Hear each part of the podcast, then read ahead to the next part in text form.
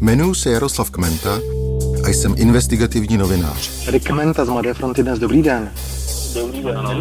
Tady Kmenta, Kmenta z Mladé fronty dnes. Možná mě znáte také jako autora knih Boz Babiš nebo Rudý Zeman. Tak pojďme po pořádku, ale- pane Kmento. Kde jste vzali dnes zveřejněné dokumenty? To je věc, kterou v životě nebudeme komentovat a Politiky, korupcí a podvody se zabývám už přes 20 let. Ano, Mazánku. Tak, eh, první kolo bylo včera, přihlásilo se 50 lidí. Chápu, že se politika může zdát trochu šílená.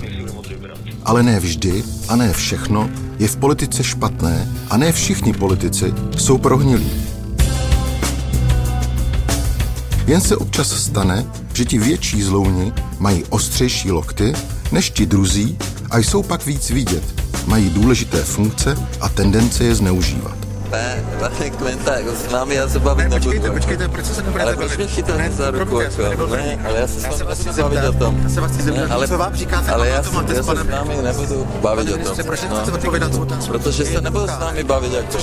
Právě o nich je můj nový podcast Prohnilí. Poslouchejte ho od 10.